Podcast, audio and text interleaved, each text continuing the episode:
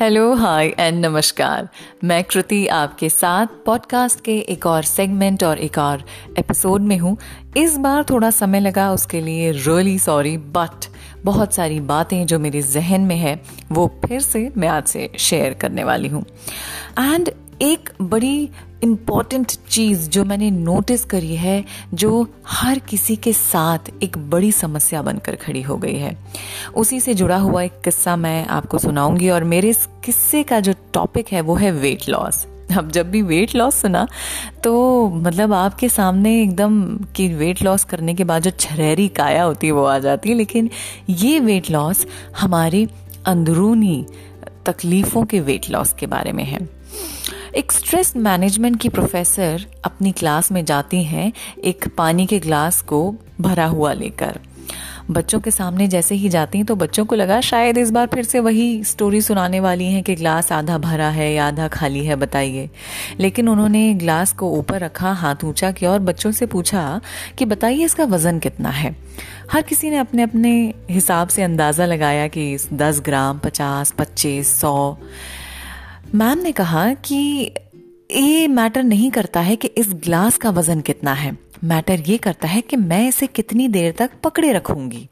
अगर मैं थोड़ी देर रखूंगी तो शायद हल्का फुल्का मेरे हाथों में दर्द होगा, 1-2 घंटे पकड़े रखा तो हाथ डगमगाने लगेगा, शाम तक पकड़ी रही तो कांपने लगेगा, और कल तक मैंने इस ग्लास को अपने हाथ में पकड़े रखा तो मेरा हाथ काम करना बंद कर दे, शायद नंब हो जाए, पैरालाइज्ड हो जाए।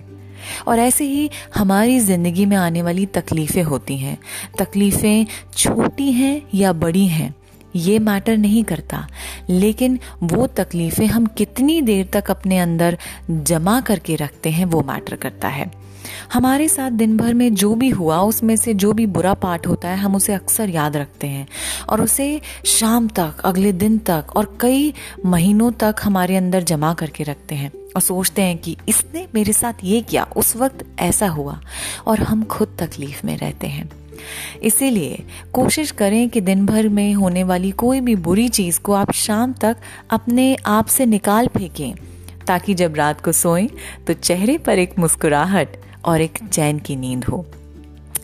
हम रोज़ कुछ ना कुछ फेस करते हैं, हर किसी के जीवन में कहीं ना कहीं कोई कमी ज़रूर है, पर उनको अगर हम संभाल कर रखेंगे, उनके बारे में हम दुखड़ा रोते रहेंगे तो कभी भी शायद हम मुस्कुरा कर नहीं जी पाएंगे। तो अपने अंदर के उस दुख का वज़न कम करें और अपनी ज़िंदगी को खूबसूरत तरीके से एक मुस्कुराहट के साथ जिएं।